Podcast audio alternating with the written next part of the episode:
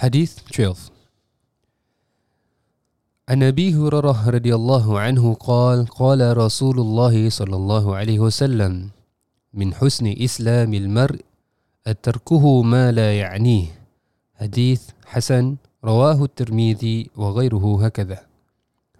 On the authority of Abu Hurairah radiyallahu anhu, who said the Messenger of Allah sallallahu alaihi wasallam said, part of the perfection of someone's Islam is his leaving alone that which does not concern him. Hadith Hasan, recorded by Imam At-Tirmidhi. Imam Ibn Rajab, one of the commentators of Imam An-Nawawi 40 Hadith, mentioned that this hadith is a foundation of manners, behavior and etiquette in Islam. Imam Ibn Rajab also quotes Imam Ibn Abi Zayd Al Qayrawani, one of the Maliki Imams, as saying that the following 4 hadith set the main concept for good manners and behavior. The first is the hadith that has been mentioned, and the second is the hadith, let him who believes in Allah and the last day either speak good or keep silent. And in Arabic, من كان يؤمن بالله واليوم الآخر فليقل خيرا أو ليصمت. And the third hadith is, a man said to the Prophet sallallahu alaihi wasallam, counsel me. He said, the Prophet sallallahu alaihi wasallam, he said, do not become angry. لا تغضب. And the man repeated, فردد مرارا, his request several times, counsel me. And he said, do not be angry. And he said, لا تغضب. And this is recorded in hadith by Imam Al-Bukhari. And the 4th hadith is, none of you truly believes until he wishes for his brother what he wishes for himself. So this hadith in Arabic is, من كان يؤمن بالله واليوم الآخر لا يؤمن أحدكم حتى يحب لأخيه ما يحب لنفسه. So some of the lessons that we can derive from this hadith is that this hadith states that a believer should avoid things that are of no concern to him. They are of no benefit to this life nor the hereafter in terms of belief, speech or actions. In justifying this point, the Maliki jurist Imam Ibn al-Arabi said that a person is not able to take care of all the necessary matters. Why would he then get involved in the unnecessary matters that are of no real concern? Imam Jamaluddin Zarabozo, one of the contemporary commentators of Imam An-Nawawi 40 Hadith, emphasizes that Islam protects society as a whole from any kind of harm. Much of the harm inflicted on the society are due to people indulging in the unnecessary matters like meddling into the affairs of others when one has no right or responsibility over the particular issue. These types of practices normally lead to great evil in the society. Na'udhu billahi min dhalik. And the Prophet ﷺ recommended a way to avoid societal problems or issues. He also commented that a believer should train himself or herself to concentrate to be involved in the beneficial matters, so that this in itself will be the person's attitude. Do not waste time, money and effort in things that are no benefit in this life and the hereafter. And putting the hadith in a different way, part of the perfection of faith of a believer is to be concerned with matters that are beneficial in this life and the hereafter. This is emphasized in another hadith where the Prophet ﷺ said, begin with what is beneficial to you and seek help from Allah, and do not be reckless. And this is reported by Imam At-Tirmidhi, and Muslims have enough matters of concern to the extent one may not have enough time to deal with all of them. This is related to the issue of time management, whereby we need to be involved with matters that are of concern to us. An important question related to this hadith is, what are the things to be of concern to a true believer? Answering this question will enable us to practice this hadith in the right manner. The first point is, one of the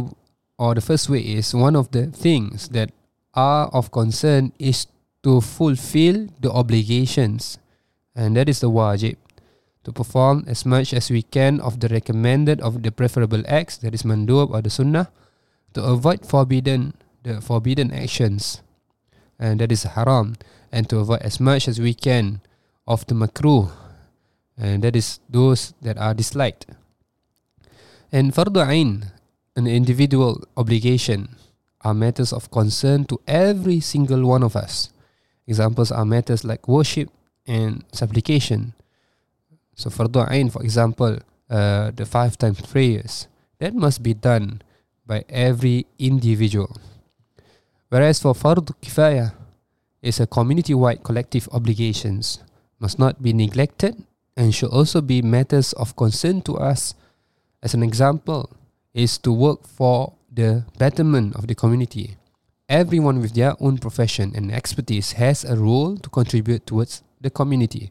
One of the examples given is perhaps having knowledge of dealing with janazah, for example, and showering and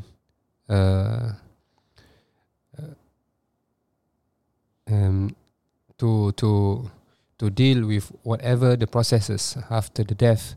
So at least a person in a community need to have that kind of knowledge, and that is what we call fardu kifayah. Other matters of concern to Muslim are enjoining good and discouraging evil, al-amru bil ma'ruf wan nahyu anil munkar, and self-accountability, and to practice ihsan in all that we do. In the Quran, Allah subhanahu wa ta'ala mentioned Allah who created death and life, and He may try you. وَالَّذِي خَلَقَ الْمَوْتَ وَالْحَيَاةَ لِيَبْلُوَكُمْ, and to test you, which of you is in the best deeds. أَيُّكُمْ أَحْسَنُ عَمَلًا وَهُوَ الْعَزِيزُ الْغَفُورُ, and He is the Almighty and All Forgiving. And this is Surah Al-Mulk, verse or ayat 2. As related in Hadith 17 in this collection of Imam An-Nawawi 40 Hadith, one of it is, verily that Allah has prescribed excellence, and that is ihsan, in all things. Thus, if you kill, kill well, and if you slaughter, slaughter well. إذا قتلتم فأحسنوا القتلة وإذا ذبحتم فأحسنوا الذبحة, and let each of you sharpen his blade, and let him spare suffering to the animal he slaughters. And this hadith is recorded by Imam Muslim. Again, this is to emphasize that the things that is of matters that matters the Muslim, right? So that the things that we should be concerned. So these are all something that can bring benefit to us, so it is not something that is not beneficial. As mentioned, as again, we are in this hadith. In this particular hadith, we are focusing on to leave what is not our concern, right?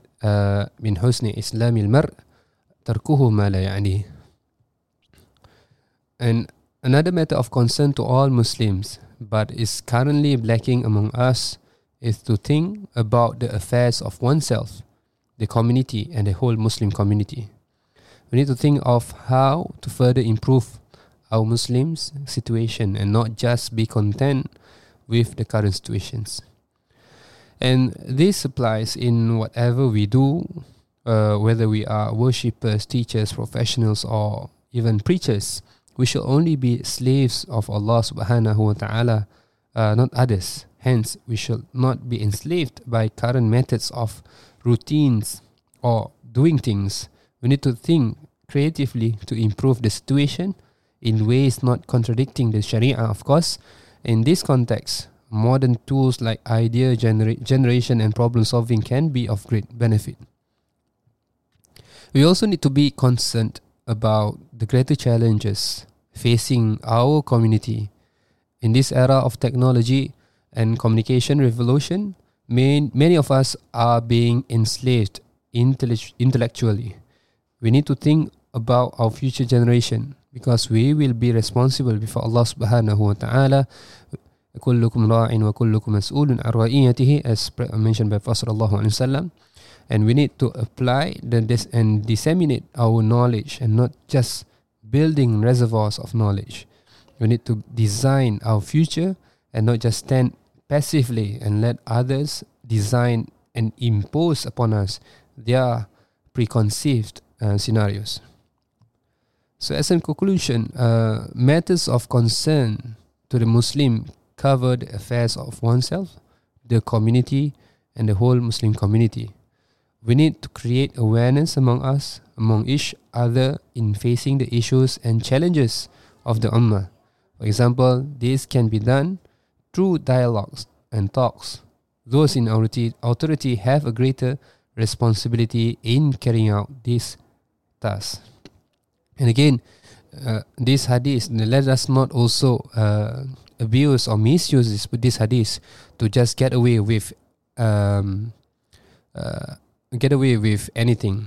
Again, this particular hadith is emphasizing on leaving what is not beneficial for us. So that can be just empty talks or just loitering around without having anything to do, talking about others, and so on and so forth. And there are many in the list that perhaps we might be doing. We might be still doing these things with our friends. So, inshallah, with this particular hadith, as a reminder, we strive. We try our best, with our best capability, to avoid ourselves from getting involved with unnecessary actions or things, inshallah. And we should be aware not to waste time and effort in matters that are no concern to us. We should keep ourselves busy only with matters of benefit to us and to the community, and of course, it can be for our dunya and also for our akhirah, insyaAllah.